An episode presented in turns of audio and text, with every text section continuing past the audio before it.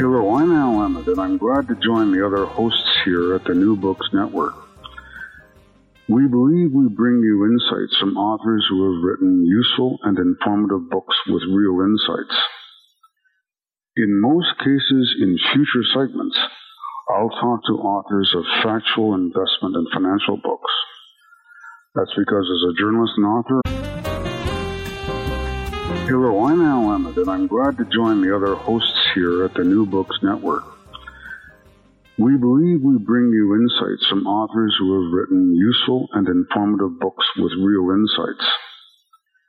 In most cases, in future segments, I'll talk to authors of factual investment and financial books.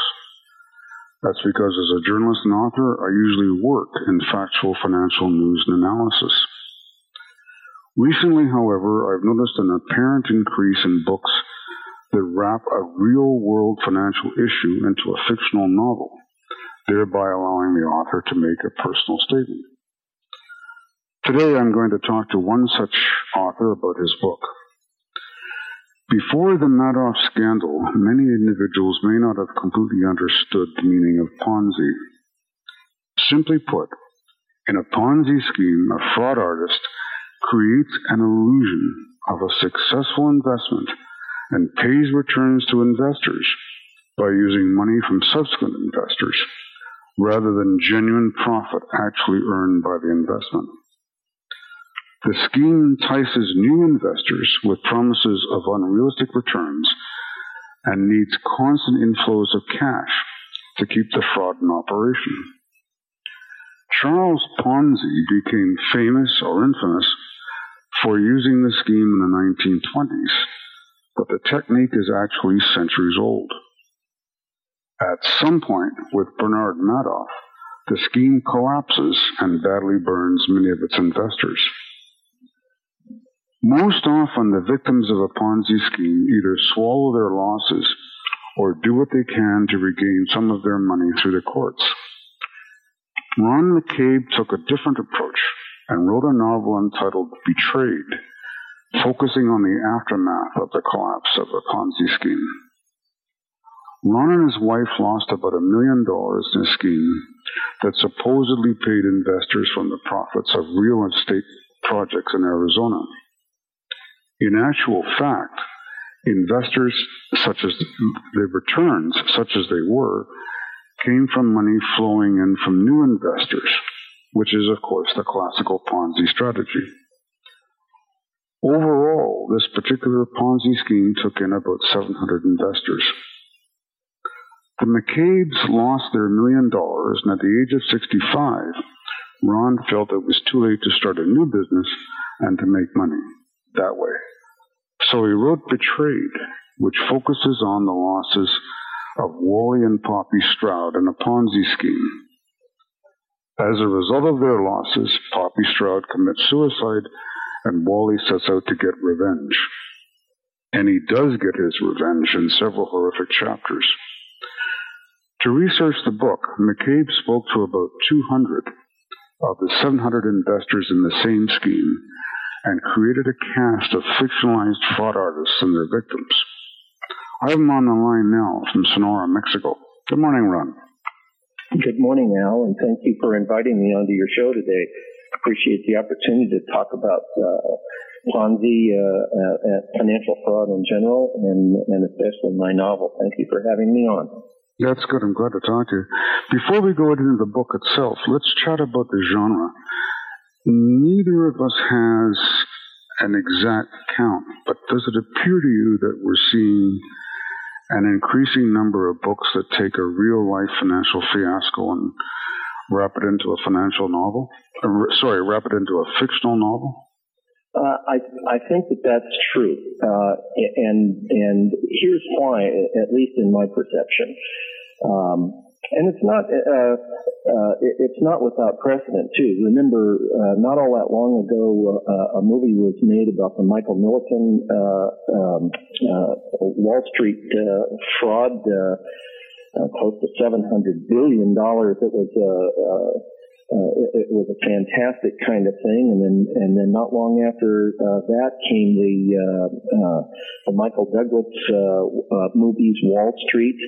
Um, the thing with the thing with uh Ponzi and, and, financial fraud in general is that they are they typically set in the halls of big money, fantastic figures, people who who live elitist lives of excess and it creates a it creates a, uh, a fertile ground for uh, for a novelist to uh, wrap a story around.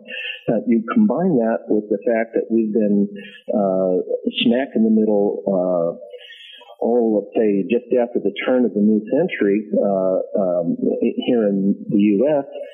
with the kinds of economic problems that we have, and what what transpires is is that many people who were on the fringe of um, uh, you know, I, for lack of a better way of putting it, uh, a, a, strong moral compass. As the economy begins to suffer and they can't make profits and, and run businesses in a, in a traditionally honest way, some of them begin to get out onto the onto the fringe of of, uh, uh, of business, and and it, it isn't a far fall uh, from that to end up in uh, end up in illegal operations, and Ponzi is the absolute perfect kind of uh, setup for these guys. So. Um, so I think you have a, a combination of, of, a bad economy. People uh, uh, are not making it uh, in a traditional way, and some of these people feel uh, a sense of entitlement. They're entitled to have this big life and and and uh, uh, and these successful businesses. And when it can't come about in, in a traditionally legal way, then they turn to something illegal. And Ponzi is a is a perfect kind of setup.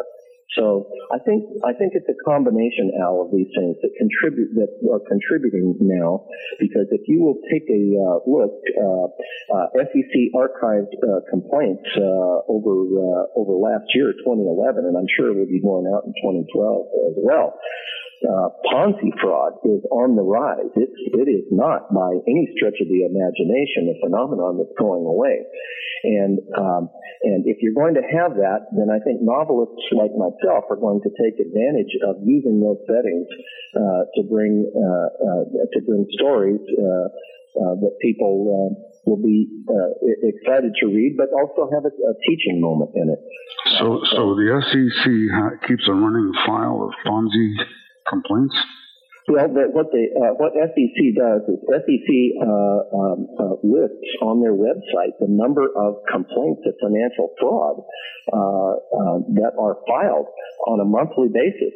Uh, and um, uh, anyone can go onto their website and, and look at them. And most of them, uh, as they are public record, most of the complaints you can uh, you can read the nature of the complaint, and it isn't uh, it doesn't take much analysis to see that Ponzi crime is is on the rise.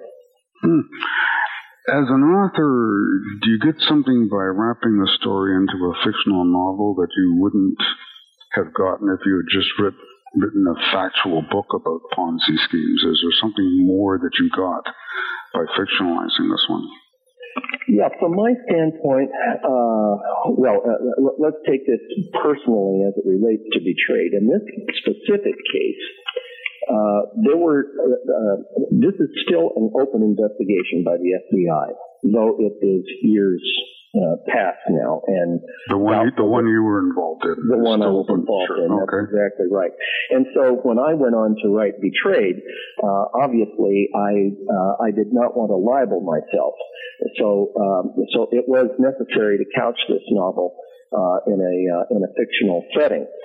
Uh, that said, uh, I would I would argue uh, as a novelist that uh, taking a real life uh, crime uh, of, of uh, uh financial fraud, uh, Ponzi or otherwise, allows an author to to really um, expand his story. It, it, in a in a nonfiction setting, you're you're pretty much tied to the to the specifics of what took place in a in a fraud and um, I suppose if that if that genre is, is your bent, well then uh, you know you'll find a way to make an interesting book out of that. But I as a writer, I, I'm not interested in, in writing things that come off uh, uh, as textbook. I, I wanted to, yes, I want there to be a teaching moment. I want you to take something away uh, that's that's useful. So in that in that regard, I couch and I portray the the Ponzi fraud exactly as the complaints were filed, but as uh, uh, as the interaction of the characters takes place and the and and the uh, uh, the psychosis that begins to uh, take place in the protagonist in in this novel. Um, I wanted to I wanted to expand the base of the story because what happens when when Ponzi or any other kind of fraud, for that matter, is is uh, reported, is the, the story is uh, is based on the perpetrators. Very rarely, and I'll, I'll, give you two examples. Take the Madoff case, which you mentioned earlier in your show. Um, how many stories have you heard about the thousands of tens of thousands of people who lost everything, and many of these people were in their 80s and 90, 90 years of age. They you're, lost you're right. everything, but there we were no very, stories about that. Yeah, we heard very few stories. I mean, there yeah. were the classical celebrities. I think we heard about Steven Spielberg and some of those folks who lost money. But you're right. We didn't get a clear picture of the of the uh, fallout. And yes and and and uh, that was also true with uh, with the Enron uh, uh, uh debacle which was also a classical Ponzi uh, case. So when I set out to do to do the novel Betrayed what I wanted to do was I wanted to take a different angle. I wanted I wanted the story told from the perspective of the victim so, who, was, who was betrayed? Was it just Wally and Poppy Stroud, or is it the system that's betraying people who believe in it? Who's who's actually getting betrayed here? Well, you know, in in the novel, obviously, uh, it is it is the protagonist and his wife. I mean, they are the specific focus of the story. So obviously, they're the they are the people that were betrayed. But let's but let's be clear. Um, we have we have. Uh, uh, well, without without calling it empirical, I will tell you that roughly two million families in America have been treated to this to this kind of uh, uh, uh devastation. That's a huge betrayal. You're, you're, betrayal. You're, you're saying that roughly two million American families have lost money in Ponzi schemes. Absolutely. Over roughly how long? Well, uh, uh, let, us just take it. That would be uh, from about the uh, about the end of the uh, 20th uh, century. Just just let's take it the last decade of the of the 20th century okay. and to date in the 21st century as I say, I didn't, I have not, that is not an empirical study that I've done, but I mean, I can do simple arithmetic. It doesn't take a genius to, uh, uh, to go to the SEC site and, uh, I mean, they specify the number of, of, uh, people who've been affected in these, uh, in each of these frauds. And, uh, you, you can go down the list and it doesn't take very long to add up the very large numbers of people who are touched by these frauds. Uh, I don't know how many were affected, for example, in the Madoff situation, but you take uh, the case that I was involved in, around 700 investors. Just recently, this uh, earlier this year, um, a um, uh, there was a federal uh, suit brought against a fellow by the name of Douglas Vaughan over in Albuquerque, New Mexico. Vaughan took in around 600 investors.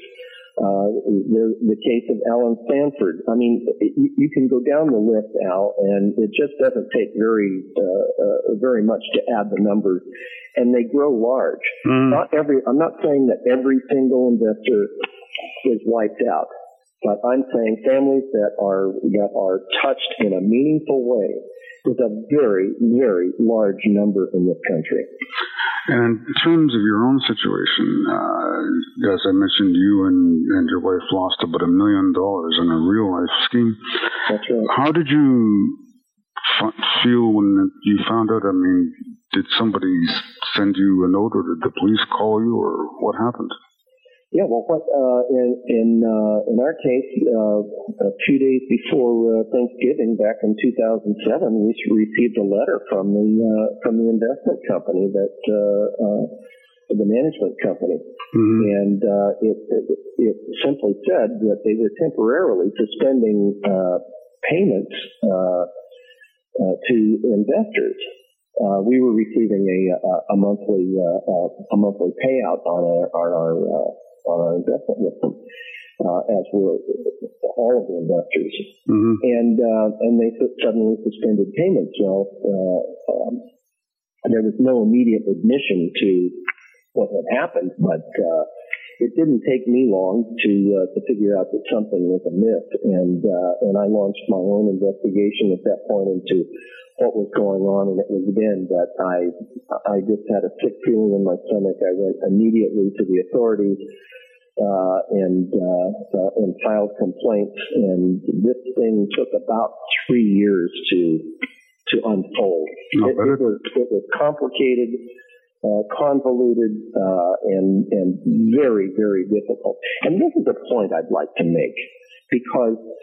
Uh, Many people think that these that Ponzi schemes are so obvious, and that investors are overreaching so far that first the invest uh, uh, the investor is greedy. Obviously, I mean I got burned in a Ponzi scheme, so I must be I must be a greedy investor, and it must have been so obvious that I obvious that also I'm I'm not very intelligent.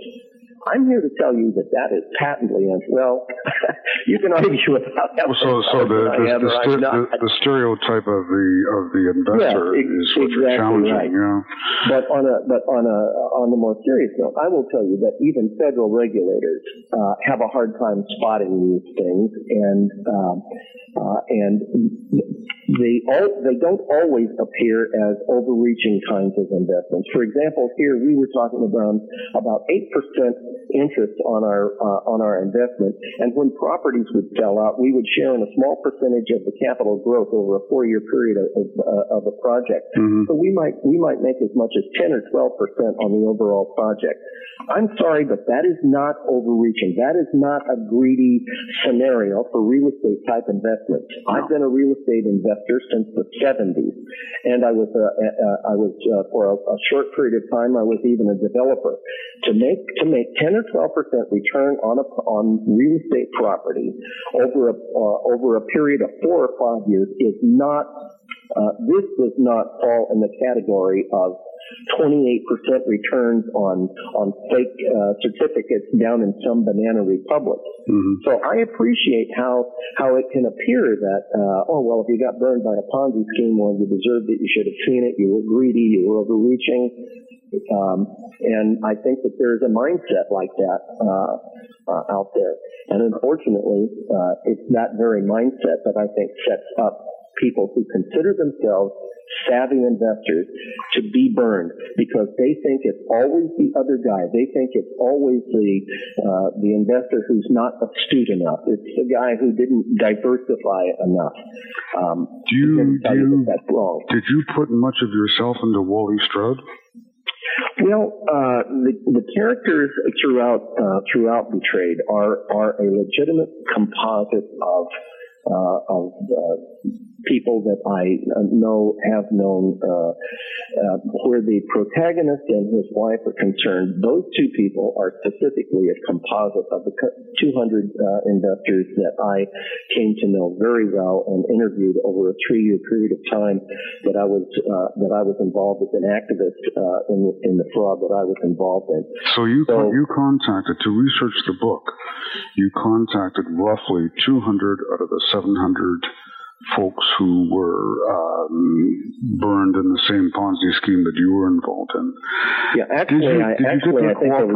I mean, when you contacted them and said, "Hi, I'm Ron McCabe. I want to talk to you," would some of them have preferred not to talk to you? Many of them preferred not to talk to me. Some of them accused me of uh, lying to them about uh, uh, about what these guys have done.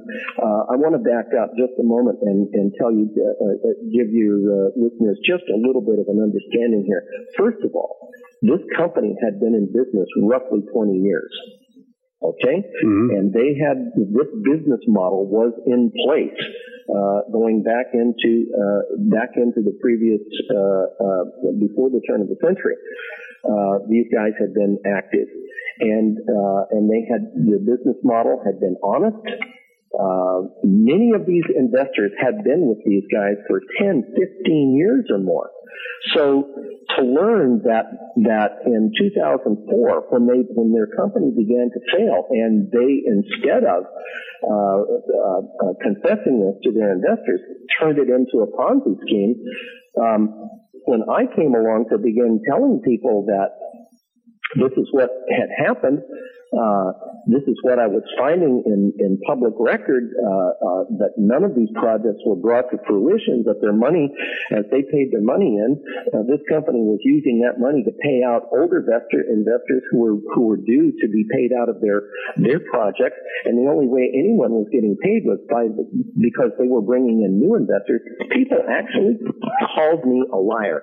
Actually accused I can imagine. I can imagine. Actually accused me of defacing, trying to. Uh, defame uh, these men. They just did not want to believe this. I think I would think that that is a common. You can correct me, but that would be a common reaction of uh, victims of a Ponzi scheme. They don't want to admit it. Uh, Oh, I, I no would, I would think that some people just want to forget it, and others would try to pursue it through the courts. But you decided to write a book. Um, why did you go down that route instead of just trying to take them to court? Well, uh, uh, keep in mind, I, I, I did try to, I, I did everything I could uh, that I feel that I uh, legitimately could. Uh, let me take you down that track. Um, as I said, uh, I was an activist. I was a leading activist for a three-year period. Uh, I worked with the FBI. I worked with the Arizona uh, Attorney General's office. I worked with the Arizona Corporation Commission Frauds Division, the Arizona Real Estate Commission. Uh, I hired uh, I hired a law firm uh, to put together a class action suit against these guys. I I literally spent thousands of hours and a, a tremendous amount of the reserve uh, assets that I had left. And um, it was uh, it, it- we were a full three years into this when um, one, uh, one FBI agent said to me, he said, "You know, we've uncovered 250 underlying companies that these guys have moved money into." hmm And uh, so here, here's what happened. It isn't as if they took our money and went down and put it in the local bank. They moved that money into uh, convolutions that were next to impossible to follow that were going to take years to unravel. That's item one. Item two, they were buried very deeply in, in uh, trust instruments that would make it very, very difficult uh, to identify as specifically their assets. So, uh, so uh, what I was being told, uh, both by the FBI and by my own law firm, were yes, we can pursue this, but you're all going to have to keep putting money into this thing uh, uh, to support the uh, the expense of of finding the trail of this money. These guys are acting like paupers. Uh, uh, even the even the multi-million dollar homes that they were living in were owned by trusts, not by them. If you looked at them on a on a financial statement, they were worth exactly zero. So, So- so was it was it because of that that you decided to take the route to the book that, but these Well, blind alleys yeah, that you and- were finding? Yeah, in, in my particular case, I I, uh, I, I came to a day, uh, uh, I think about uh, four years into into the quest uh, for this thing, and I and I looked at what assets I had left. Uh, I looked at my age. I looked at my mental health, uh, and I thought about that uh, long and hard, and. Um, and I decided that uh, even even if we were able to prevail on these guys, the odds that I would recover anything meaningful out of it were very, very limited. So uh, for me, it was a very personal decision, but uh, uh, I decided that I, I needed to take what was left of my life and and and uh, turn it turn it as positive as I could as I could make it. Did, Now, did I you had been did a you get some did you get some kind of some kind of um, release or some kind of um, gratification in, in putting this into a novel? Oh, other yeah, than one hopes the, the book will sell, but I mean, did you get some kind of personal satisfaction? Uh, Oh, it was uh, it was tremendously cathartic, and that's one of the things about writing fiction that I enjoy. You know, you can take you can take uh, uh, you know a writer takes uh, takes his own his own experiences or her own experiences and, and turns the, turns it into a story that uh, first is satisfying to the writer. I mean, I hope that when people read Betrayed, that they're that they're enjoying not just a a, a dark uh, revenge-filled uh, uh, uh, story of uh, bad guy, uh, good guy chases bad guys. it, it certainly is. It certainly is a revenge tale. in a lot of ways. it is. It, the, uh, we won't give we won't give it away, but uh, suffice to say that it does turn the book turns on a on a revenge tale. Yes, there's no question about it. It's it's it's uh, it's stunningly uh, um, violent in the in its resolution. That said, uh, there is a thread throughout the book because I layered the book very very heavily with with themes that had bothered me through this whole process. It wasn't just the Ponzi scheme, Al, that I wanted the story that I wanted to tell. I wanted to tell the, the story of what happens in terms of the mental health of, of victims of, of financial fraud. I mean, Did did any of the 200 folks that you spoke to mentally disintegrate in the way that Wally Stroud in your book disintegrates? I mean, they may not have gone to the lengths that he goes to or went to, but I mean, clearly Wally Stroud disintegrates in the book. no question about it. His journey is very dark, and the answer to that uh, is a resounding and, and sad yes. Uh, I So mean, in I- real life, some of the 200 that you met yes, experienced some degree of mental disintegration, and, And- and you some borrowed from that to into into uh, characterizing Wally Stroud. Is that is that Yes. correct? yes, that's a, yes, that's a fair that, that's a fair uh, uh, characterization of, of what took place. Did And- you did you have any record- trouble? Did you have any trouble sort of deciding when you were constructing the narrative? Did you have any trouble deciding how much of yourself you wanted to put into Wally or any of the other characters? Yes, I did. I struggled with that a lot because uh, there there was a tendency to want to tell uh, R.P. McCabe's story, Mm-hmm. uh, and uh, and I think that that's dangerous for for a novelist. Uh, uh, certainly, uh, there is a there is a, a, a, a a part of me that was infused in that story. I think that's inescapable for uh, for writers. At the same time, nobody wants to hear the poor me, oh, I lost everything story. The last thing in the world I, that uh, that I want to do, that I wanted to do when I set out to write the novel, or that I want to do now, I'm not interested in garnering anyone's sympathy. I don't want anyone feeling sorry for me.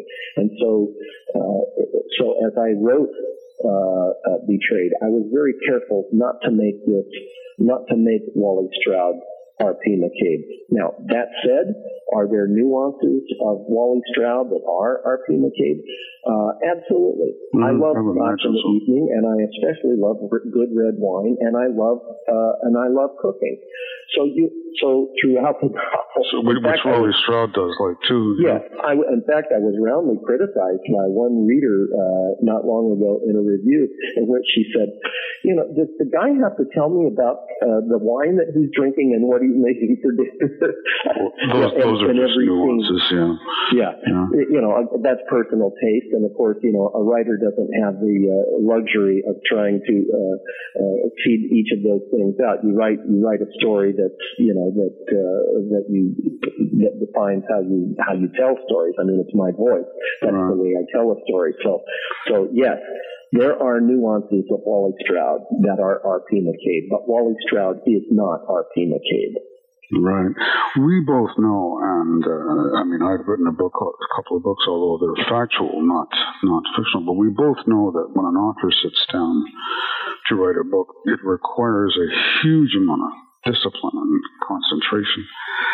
And you were at the time coming down from, I guess, the realization of what you had lost and maybe the frustration of talking to the authorities and whatever else went on. How do you shift from feeling burned, I guess, to the discipline that's necessary to construct a book? Well, first, I will tell you it was not easy. Um, actually, uh, the uh, the idea to turn uh, the grief. I'm gonna I'm gonna tell you that I was really going through the pro- through a process of grief uh, while, while you were actually doing the writing, or before the yeah, as, as I as I started, I started with a, a, a pack of notes, and I was also uh, I also had a therapist at the time, and my therapist continually encouraged me to find catharsis uh, through my writing. Uh, she continually said to me, "Look, what I, uh, uh, we would have these sessions in which I would talk about all these things that were, you know, how deeply they, they bothered me, how uh, how ashamed of myself I felt. I, I suffered that. I, uh, there was a tremendous amount of guilt that I let this happen to myself. You know, you go through all of these uh, all of these processes, and she said to me all along, uh, right from the beginning, you need to use that energy to find your way out of this. And so I, I began after some months, I began to take her advice and I started, I started a storyline. I mean, Betrayed wasn't always there. I mean, it, it, it was a process of evolution. It came about little bit by little bit and, and the, uh, and the momentum behind the novel began to move a little bit better and a little bit better. It took me two years to write this novel. The first thing I realized is that I could tell a story about the Ponzi fraud, the setup in the novel, the first nine chapters. That's easy. But when I got into the uh, the realm of of discussing the mental health uh, of these people, discussing the uh, the devastation of suicide, uh, um, all of the other themes that run through uh, uh, the novel, the uh, uh, the thing of international banking and the Cayman Islands, all of these things had to be researched because this was uh, uh, this was not inherent in my in my knowledge base. No, so, most of us wouldn't normally know about. Yeah. what to do in the Cayman Islands and and havens and all the rest of it. So we have your we have your therapist to, to thank for the fact that you took the trouble to write the book? Yes, I think that's a, I think that's a fair assessment. Uh, it wasn't just her. I had a tremendous amount of of uh, support system underneath me. I had another friend who was uh, uh, of 30 years, who was uh, uh, a, a, psychopathologist, and he contributed heavily to pushing me in that direction.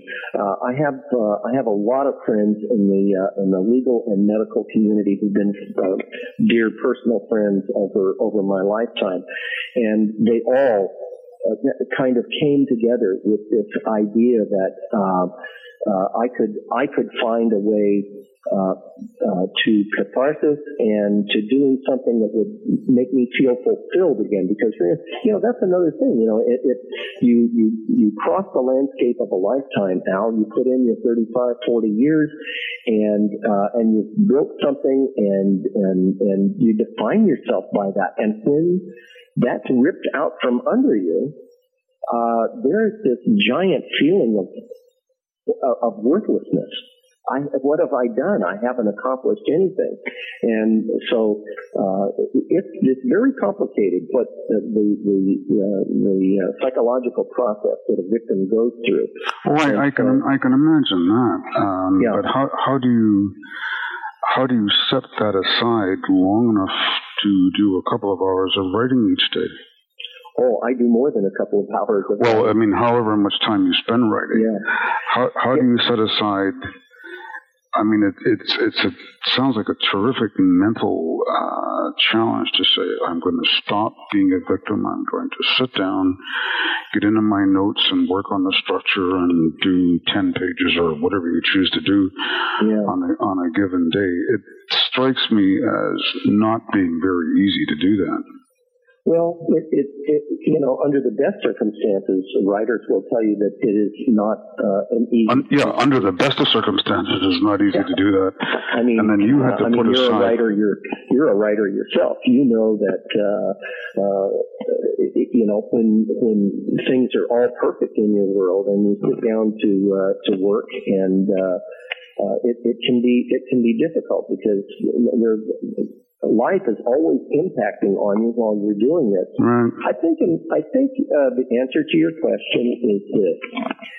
Um, I was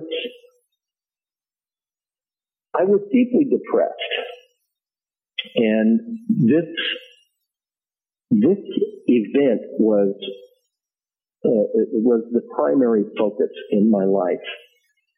And I saw at at a point uh, a few months into what I hoped was going to lead to a recovery for me, I saw that the vehicle for that uh, was was this book, and so I would I would tell you that uh, I, I was somewhat driven to get through this book because I saw it as uh, as representing the the end of of the pain that I was uh, feeling over having been suckered into this deal.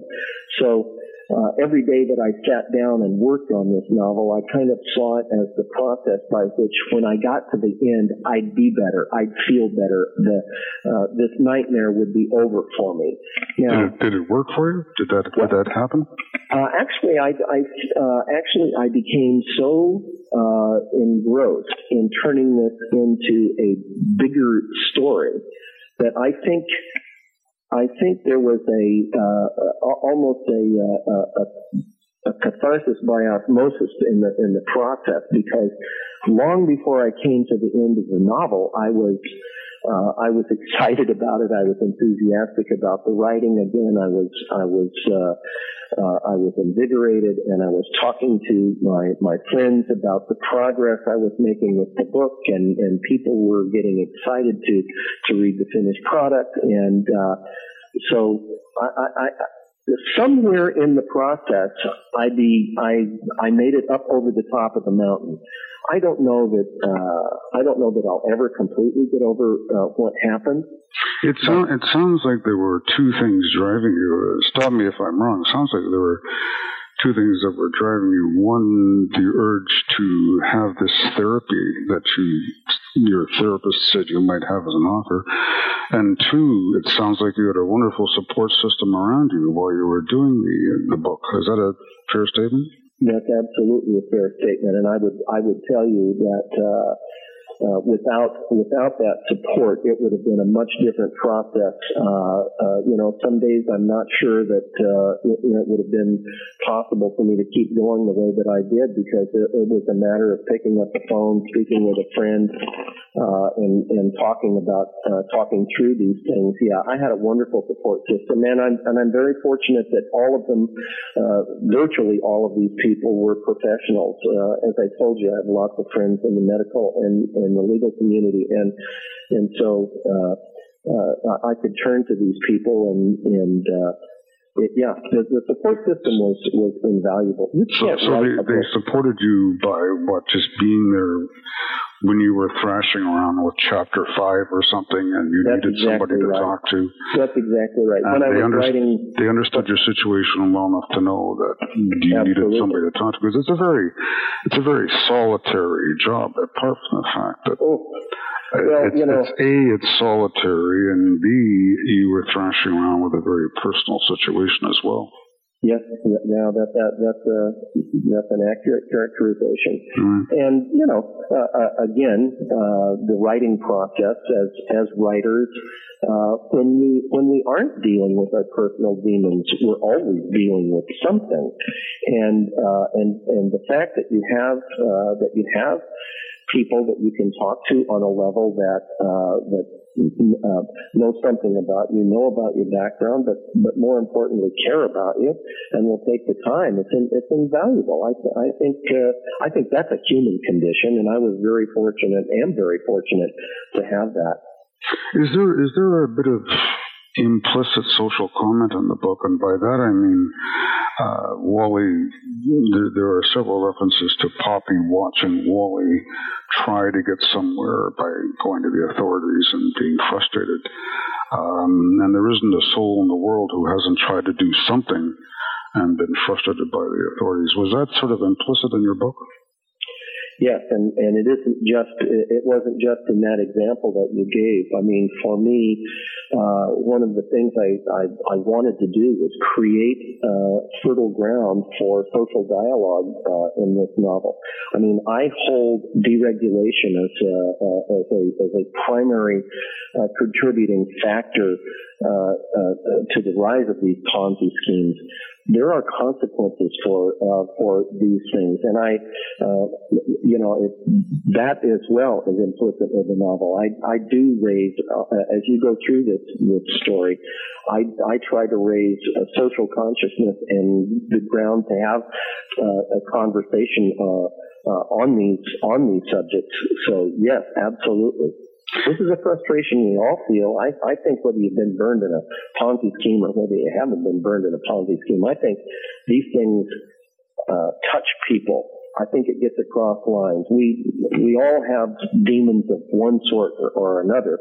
Um, uh, maybe as you read, maybe as one of uh, my readers uh, gets through betrayed, maybe this isn't exactly their story, but I suspect that there are going to be uh, levels and striations within this novel that will that will strike a chord of familiarity and say, wait a minute, I I know how that feels. I think I I recognize that that, that touched me in a certain way, and yes.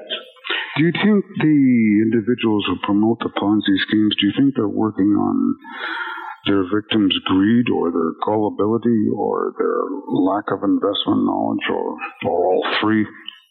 I think there are two kinds of Ponzi perpetrators.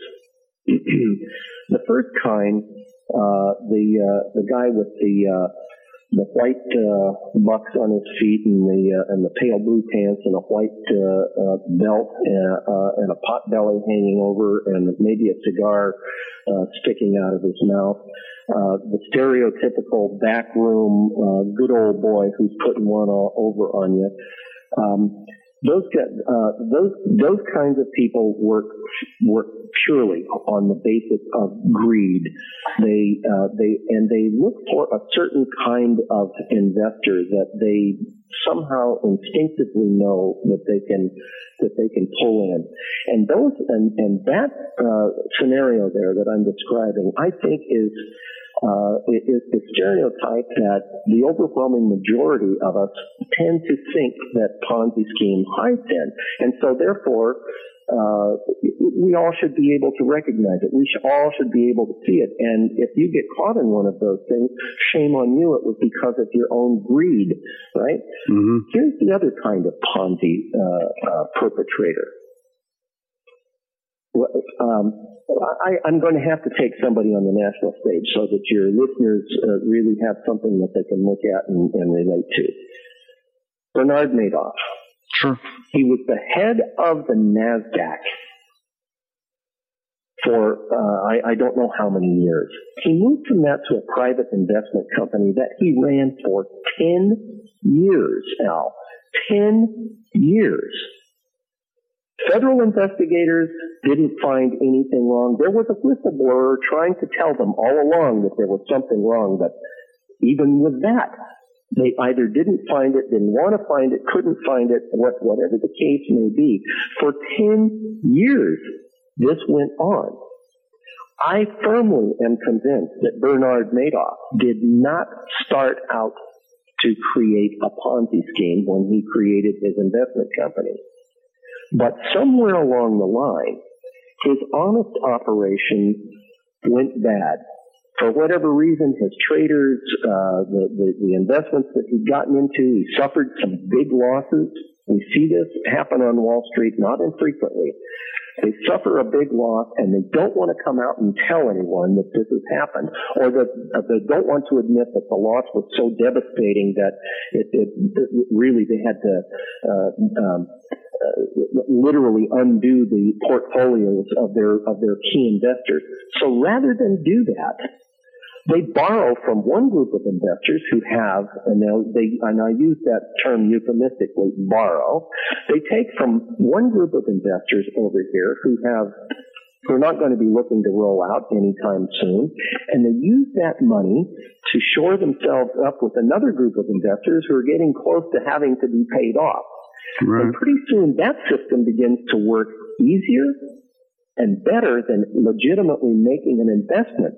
And before they know it, they've morphed into a Ponzi scheme. I firmly believe that that's what took place with Bernard Madoff. That you're, you're, you're, suggesting that it was kind of an evolution. He didn't start out to be a. And Ponzi. those are the worst kind. Those right. are the worst. Those are the ones that the savvy investors. Those are the ones that the guy that's sitting back listening to this uh, podcast are going to say, "This guy, this guy's a loser. A sucker is born every day. He mm-hmm. just got greedy. I'm here to tell you that that savvy investor who has that kind of mindset is the exact one who set up to get nailed by the Ken Lays of this world, the Allen Stanfords of this world, the Bernie Madoffs of this world. He may not, that investor may not get burned in, uh, let's say, an Arizona investment of a, a, a, a real estate uh, scam type deal. Yeah, he might be smart enough to stay out of that. But because of his very mindset that he can't get burned, he can't get had, he's the perfect target to be had. So, so are you, are you setting up your book as a kind of, apart from the, the fact that it's a very good novel, are you setting it up as a kind of warning to people about Ponzi schemes? Well, there is there is an element of that in there, isn't there? I mean, yes, uh, there there is a certain element because uh, I think that there are certain specific kinds of Ponzi schemes that, while they may not be apparent on the surface, if uh, if potential investors are wary enough, they might save themselves from getting had. And uh, let me let me be more specific about that.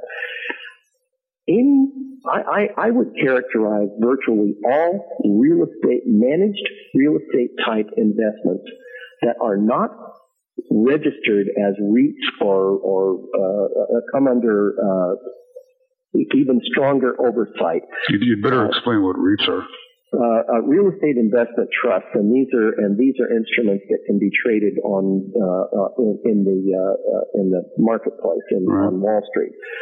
Um, and they require an SEC filing, and and uh, and and the creators of those investments are required to adhere to very strict regulatory processes and reporting and and their practices. But when you get down to the state level, uh, to take a state like Arizona, or well, let's go across the country. We can take Arizona, we can take Texas, we can take Georgia, we can take uh, uh, Oklahoma, uh, uh, we can take the Carolinas. There are there are states that are very specifically dangerous uh, with uh, when you get down to these uh, these managed real estate type of investment. No, why, why are the, why are those particular states dangerous? Well, because uh, because their uh, their legislative uh, mindset in, in those states that I just mentioned right. are are very pro deregulation. Their attitude uh, from a legislative, from a statutory standpoint, is that government and regulation should stay out of small business. So they create fertile, ripe ground for these small scale uh, uh, managed real estate investments to spring up. Now, I'm not saying that that uh, because that is true, then necessarily they are all uh, they're all Ponzi schemes or they're all illegal. I'm not saying that at all. I'm saying that the fact that you have virtually no registration requirements, you have no regulatory oversight in in those states that you mentioned. Yes, exactly okay. right. Uh, They're very easy for these people to set up these kinds of uh, these kinds of schemes.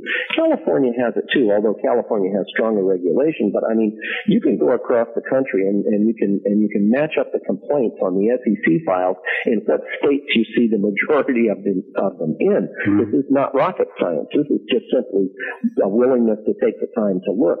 Well, apart, apart from the, the state of regulation in an individual state, if I were sitting in the, the Holiday Inn at a session where investments are being sold or whatever scenario that takes place. What else? What other giveaways would one might want to encounter? Well, uh, the um, the track record, uh, how long these guys have, uh, how long this uh, this business model has been around, and you can't, uh, as I've said, uh, one that's been there for a uh, for a very long time is still susceptible to, to morphing into a Ponzi scheme. Right. Uh, the the other thing that uh, the other thing that that people should look for is transparency when you have uh, uh, an investment like that and you find uh, a, some type of clause uh, either in your documents or in the prospectus documents that, that you're looking at that comes off as a typical privacy statement in which you have no right to access, know of, or be in contact with the other investors, you're now faced with a divide and conquer kind of scenario. Uh, I would. This is a this is a uh, a, a, real tip off that the people are isolating uh, uh, uh, investors so that you can't hear from one investor to the next uh, insights that you that might that might give you an indication that something is something is going wrong. Um, there's that. Secondarily, you should be visiting every single one of the project properties that are uh, that are prescribed. Uh, this is a mistake that would be legitimate to point to me and and and say, well, this was a failing that R.P. McCabe made. I made one due diligence trip to uh, to one of the properties. There were 40 different properties involved in this Ponzi uh, uh, scheme that I was involved in, and because my specific money was not earmarked to go into those other projects. I didn't take the time to physically drive and get out of my vehicle, walk into, look at, uh, and inspect every one of those properties. Had I done that, I think I would have seen something. So this is a, you could, you could, here's an area you can legitimately accuse me, and I have to legitimately accuse myself of falling down on. So, so it's it's the same old story. Be careful before you sign, and that you have, you have that applies to you know any any form of investment, really. Yes, absolutely right. And the other and the other thing then is is diversification, and I've been roundly uh, uh, uh, beaten up over that by a number of people who commented on interviews that I've done on on the national stage uh, of late. Uh, but you know, let's keep in mind, I uh, you know I'm willing to share uh, uh myself uh, with my readers and people who are interested in, in uh, financial fraud and Ponzi and and so forth. But I have not I have not under any circumstance uh, laid out every single aspect of, of my investment life. Uh, what I had in this Ponzi scheme represented about uh, a third of my assets what's happened, what happened to the rest of them, uh, uh, I've, I've not, uh, I've not been uh, willing to come out and and lay all of that out uh, on the table. So I think sometimes people get the idea, well, this guy went all in, every dime he had. that wasn't the case at all. But I will tell you that I was, I was a very, very big real estate investor, and uh, and I don't need to tell you what happened to the real estate market. Uh, let me give you an example. On one property I owned in uh, in Phoenix, Arizona, uh, it was worth six hundred and ninety five thousand dollars on the on the last day that I had it appraised, and uh, by the time uh, th- this real estate bubble had worked its way through Arizona, that property appraised for two hundred and fifty thousand dollars, and this was wow, this was a scenario that went throughout most of my income properties. This was kind of a perfect storm scenario for R.P. McCabe and his wife. Mm-hmm. It wasn't only the Ponzi scheme. The Ponzi scheme was the icing on the cake, the crowning blow, because what that Ponzi scheme represented for R.P. McCabe and his wife was our liquid assets. That was, those were, that money, that million dollars was liquid. Um, our other holdings were all equity holdings. So you get a scenario where we had, uh, I, I, mean, where the Ponzi scheme goes down, your liquidity is gone, and suddenly properties that uh, that you own are now worth uh, 50, 60, and 70 percent less, and you can't give them away. No, and that, that happened a lot in the 2000. It happened all. It happened all over the Still U.S. happening to some extent, yeah. Oh yes, it's, it isn't over yet, and it was particularly uh, horrendous in Arizona and in and in Nevada. And in Arizona, here's another here's another uh, aspect that uh, uh that hits you and people don't uh, readily uh, reference. Arizona passed uh, a, a, a, nationally uh, uh, infamous uh, law, SB 1070, that, that dealt very, very uh, unfavorably with, uh, with immigrant workers in the state. It made national news across the country. As a result of that, Arizona's economy suffered horrifically. And, and a little known fact is that hundreds of thousands of Hispanics moved out of the state of Arizona. So those of us that had lots of rental properties suddenly couldn't give a rental property away. And, uh, and that was on the residential side. On my office building, businesses began to fail. People began to default their leases. And suddenly you're faced with, you're faced with, uh, with that and the lack of liquidity to see yourself through. And to this day, I mean, uh, Arizona is still rife with, uh, with empty office space that they can't give away. So well, that, that probably won't change in the, in the foreseeable yeah, no, future. It, no, it won't. But, but but these things all combined right. to exacerbate uh, uh, the uh, the Ponzi situation. It was it was as I say, I I've, I've begun to look at it kind of as the, the, the perfect uh, uh, financial uh, storm that you know this destroyed me on on a number of sides. So. Um, well, if it destroyed you, you you've done a pretty good job of, of resurrecting. I mean, you've managed to write a book that, as I told you, I've read twice. Well, I, used, I, I should have. Uh, that, that, that was some, a, you've got some therapy out of it, and you've uh, provided a warning to others about Ponzi schemes. Yeah, I hope I hope I have, and and uh, and I think that's a that was that's a huge growth uh, uh, that I've made at this at this ripe old age in my life. I think I did. I used. I just said to you that that it destroyed me. Well, uh, you know, I need to back up on that a little bit because that's a, that's a very easy uh, uh, group of words to to use.